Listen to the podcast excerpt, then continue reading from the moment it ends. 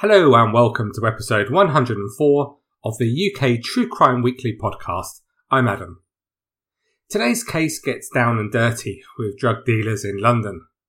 As you will know from the cases that I try to cover, I have a particular interest in people living on the fringes of society, and I think that you'll be as fascinated as me by the details of this case. I hope so, anyway. I think what I struggle to comprehend sometimes is the the utter chaos of some of these lives, and the vicious violence which is never far away. A lifestyle choice, maybe for some, but certainly not for others. So different when I look around my dull corporate office, where the main thing that can go wrong is someone criticises your deathly boring PowerPoint presentation and spreadsheet. I don't know, so depressingly sterile, but at least physically safe. But firstly, I would like to thank all my lovely supporters on Patreon, but especially this week's new supporters. That's Courtney Gleason, Gareth Jones, Alex Stone, Martin Gilmore, Susan Ducasse, and Peter Hopton. Thank you all so much for your continued support, which allows me to keep producing a weekly show. Okay, before we begin, let's set some context by taking a look at the music we were listening to at the time that was the 15th of November 2010. Number one in the UK was Rihanna with Only Girl in the World, keeping Take That off the top spot with The Flood. In the US, it was Firework by Katy Perry.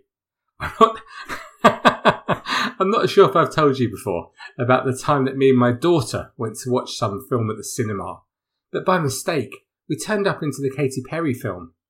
It was a good 20 minutes before we twigged that it wasn't just a promo. So the other 10 or so others in the cinema must have thought it very strange that we came in late and left early. But there we go. Kesha topped the Australian charts with We Are Who We Are. Sure, decent tune, but it's no horses, is it? Mind you, then again, horses is more than a bit special. In the news at this time, Australian rock band Powderfinger performed their last concert at the Brisbane River Stage. German Red Bull driver Sebastian Vettel won the Abu Dhabi Grand Prix at Yas Marina Circuit to claim his first World F1 driver's title by four points from Fernando Alonso. Hmm, I know some people who listen to this uh, who love Formula One, but oh, goodness gracious, it sends me to sleep. What do you think? Prince William announced his engagement this month to Kate Middleton, and New Zealand suffered its worst mining disaster since 1914, when the first of four explosions occurred at the Pike River mine. 29 people were killed. And in the UK, students were protesting in London and other cities about tuition fees. You know, I'm not quite sure why this was such big news. If students won't protest in the UK, well, who will? I seem to remember spending a lot of my time at university at sit-in protests. I wasn't even sure what most were about, but usually had free beer and pizza, so it didn't really matter. Not like our friends, particularly in France, who really understand what effective protesting is all about. Today's story comes from northwest London, especially around Kilburn, a neighbourhood of London around four miles northwest of central London. Back when I lived in nearby Maida Vale, near Lord's Cricket Ground, Kilburn was quite an edgy place. Nowadays, it's a much more trendy environment, packed with restaurants and bars. But walk a couple of hundred metres, and there's a much tougher, grimier side to the area, with large estates and significant poverty.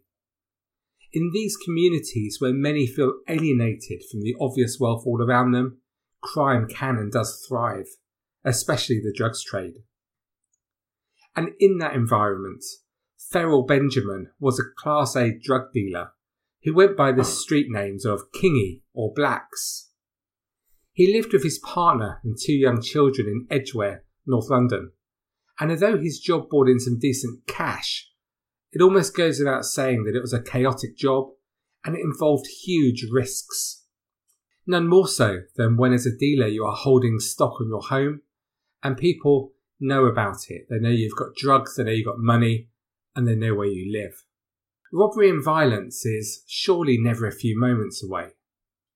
I'm not sure about you, but I don't think I would ever be able to relax properly. I'm writing this now on a Sunday morning with my dog Buckley cuddled up to me on the couch. As I look at the trees blowing around in the garden, that way, it's not a poem, I sometimes think I can see something or see someone, but you just dismiss it, don't you? But in Ferrell Benjamin's line of work, a knock on the door, a figure from the trees, could occur at any time. On the afternoon of the 14th of November 2010, Tashika Campbell went to visit her cousin, Carleen Wellington, at her home in Edgware. Carleen was Ferrell Benjamin's partner, but she wasn't home as she was out at work. But Ferrell Benjamin was there with their two young children. Tashika Campbell went into the house to speak to Ferrell, and just minutes later, there was a big disturbance, big noise at the front door as four men, all wearing masks and gloves, burst in through the front door. They took Tashika and the children upstairs, and they tied Ferrell up with tape before searching the house. Ferrell wasn't naive. He knew exactly what was going on. These guys weren't messing around at all, and they were looking for his drugs and his stash of money. His partner, Carleen Wellington's 12 year old son, arrived home shortly afterwards and was told by Tashika, Go away, something bad is happening. And it was. The four masked men bundled Ferrell into the boot of his own car and drove him away. They also took his mobile phones and also Tashika's phone. When Carleen heard what had happened, she was clearly terrified and she feared for her partner's safety. As she would, she repeatedly called his phone that evening and the next morning. But frustratingly, almost all went to voicemail and then the phones were switched off. Then there was a phone call from Ferrell to Carleen. When she answered, the voice said, I owe someone money, but I'm all right. Meet me at the house in 20 minutes. She did not think it sounded like him, but her friend, who also listened to it, thought it was him. And then there was silence, and he wasn't at the house 20 minutes later. Carleen spent a dreadful night, hardly sleeping, worried sick about what had happened to Ferrell. But it was 1 pm the next day when Ferrell's body was found at a communal council run hostel just a few miles away in North London. After Carleen was told, the task of identifying the body was a, oh, just a horrific one for her, as her partner had been beaten and tortured by his captors. Imagine that. Indeed, when he was found by police, it was clear that Ferrell had suffered terribly in his final moments. He'd been stripped almost naked, severely beaten, and tortured with boiling water before being left to die in a pool of his own blood in the toilet face down. In particular, his back was deeply scarred and there was blood spattered on the walls. It was like something out of a horror film. It really wasn't a pretty scene at all. His distinctive pendant and a fake Cartier watch were missing from his body, and the formal post mortem gave the cause of his death as severe head injuries. All those hopes and dreams for the future as he grew up and ended like that, terrified on the door of a dingy toilet being tortured. Not something you would wish on your worst enemy, is it? The Harrow Times reported in the days after the murder how flowers, bottles of Guinness, and cans of ginger ale were left outside with tributes to Ferrell. The police were certain very early on that this was a drugs related killing, probably by another rival drugs gang. And people talked to the police, they informed, allowing them to quickly draw up a clear understanding of what had happened. It seemed that Ferrell's girlfriend's cousin, Tashika Campbell, who knocked on the door, was recruited by her boyfriend, Mustafa Ali, who was a rival drug dealer, to help stage the robbery. And so she had deliberately let the gang of four men into the house where Ferrell had been with his children. But imagine doing that. She must have known that he was going to be, if not killed, then beaten up pretty badly. Police discovered that the gang had taken Tashika Campbell and the children upstairs, tied up Ferrell Benjamin with tape, and searched the house for his money and his drugs. The four masked and gloved men then bundled him into the boot of his own car and drove him away, some in that car, others in another car they'd arrived in. They also took his mobile phone and Tashika Campbell's mobile, among other things. After they took him away, they repeatedly tortured him to try to make him tell them where his money and drugs were. And later that evening, they took him to a different address, 25 Burton Road, where he was to be murdered.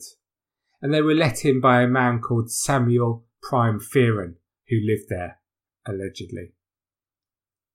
Ferrell Benjamin was kept there while two of their group went to his home with his keys and searched it again for his property, but once more without success. And in the early hours of the morning of the 15th of November 2010, they killed him in a communal toilet, leaving him to die on the floor. Tashika's new husband fled the country after the attack. Ah, the course of true love, huh? The other gang members identified were Craig Smith and Smith's longtime associate, Tex Crawford. While they were in custody, Ali never returned to face the music, and another suspected kidnapper was never identified. But the others faced trial before a jury. Craig Smith, aged 23, of no fixed abode, was jailed for life for the murder of Ferrell Benjamin. He was given 12 years in jail for conspiracy to rob, 8 years for kidnap, and 5 years for false imprisonment. Tex Crawford, aged 21 of Mitcham, Surrey, was jailed for life for the murder and given an extra 10 years in jail for conspiracy to rob, 8 years for kidnap, and 5 years for false imprisonment. And Carleen Campbell's cousin, who'd given the men access to Ferrell, she was aged 22 and she was convicted of conspiracy to rob and jailed for eight years. Samuel Prime Fearon, a 25 year old from Willesden, North London, was originally charged with both the murder and false imprisonment of Ferrell Benjamin, but he was acquitted of both. In court, he claimed he was in his room listening to music at the time of the murder and denied letting the killers into the hostel. Well, he was found not guilty, so must have been not guilty.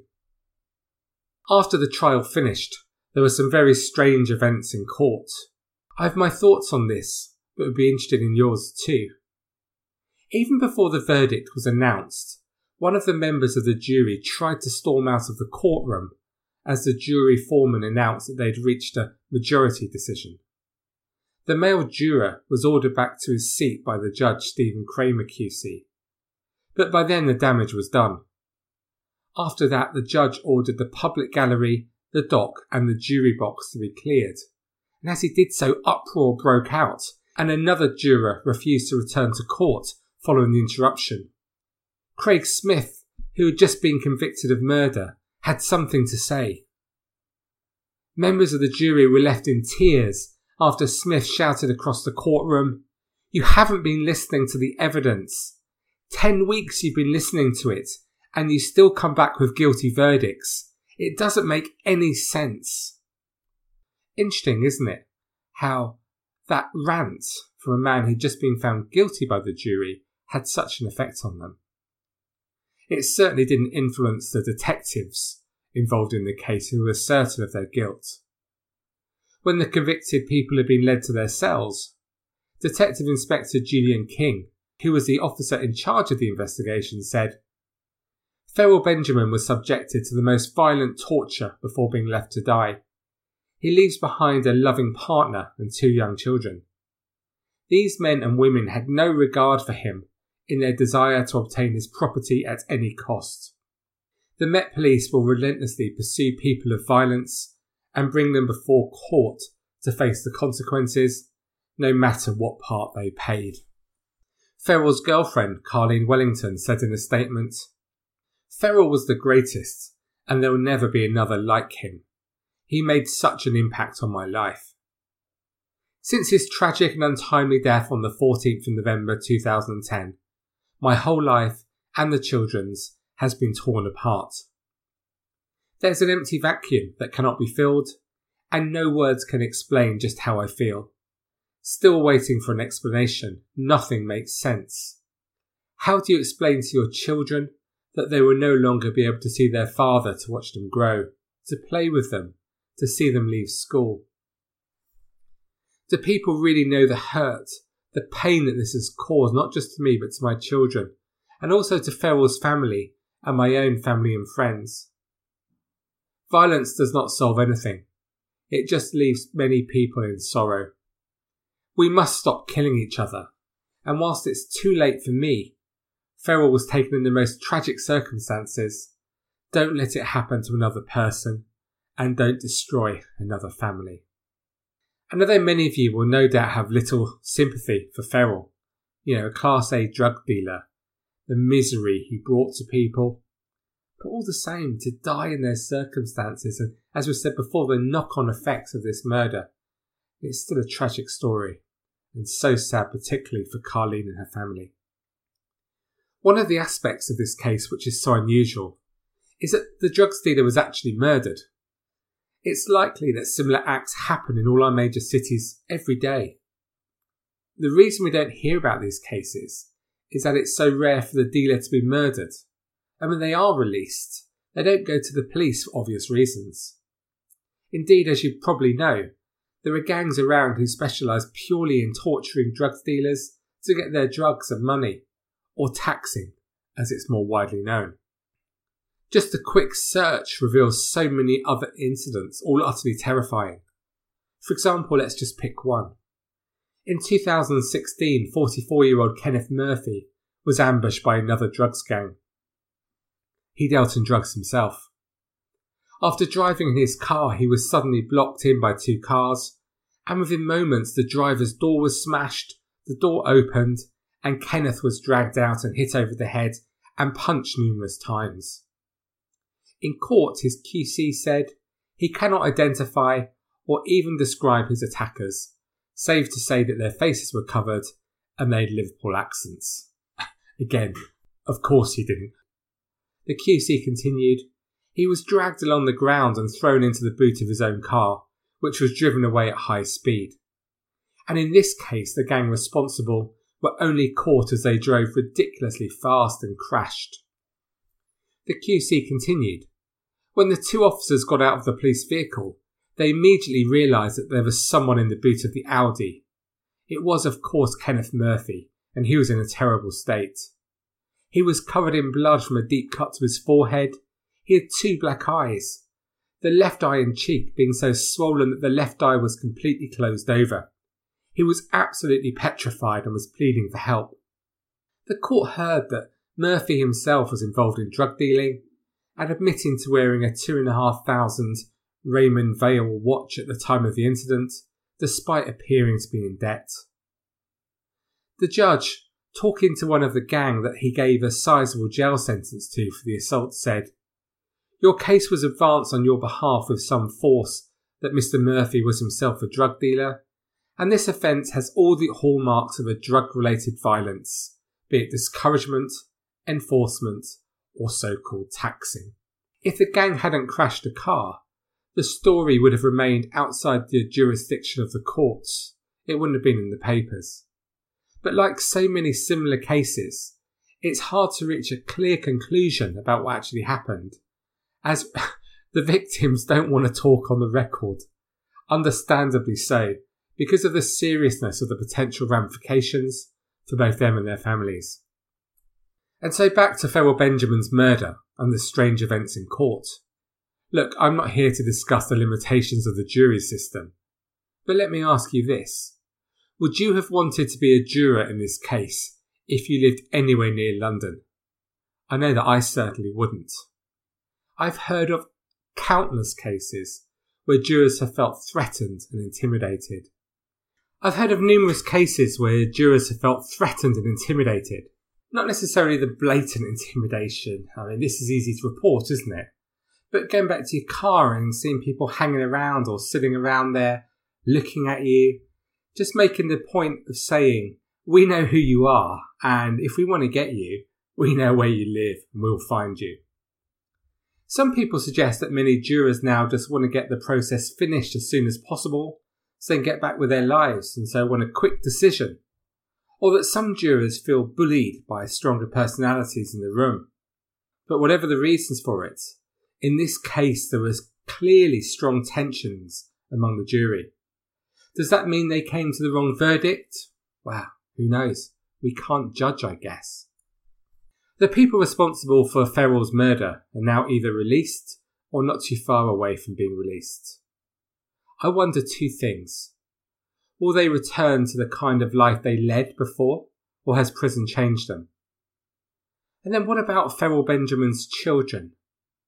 I wonder what their attitude will be to drugs. Will they get involved on the streets? Or will the utterly horrendous murder of their father turn them away from that way of life forever? Thank you for listening to this episode of the UK True Crime Weekly podcast. If you'd like to discuss this story or any other aspect of UK true crime, please head to our Facebook group where we have almost 1700 members now. You'll be very welcome. Or if you'd like to support the show on Patreon and enjoy the 21, soon to be 22, full length bonus episodes, please just head to patreon.com slash UK True Crime what is there not to like, huh? Actually, on reflection, probably best not to go there. So that's all from me for this week. So until we speak again next week, it's cheerio from me. And remember, despite the intense provocation from those people all around you, stay classy.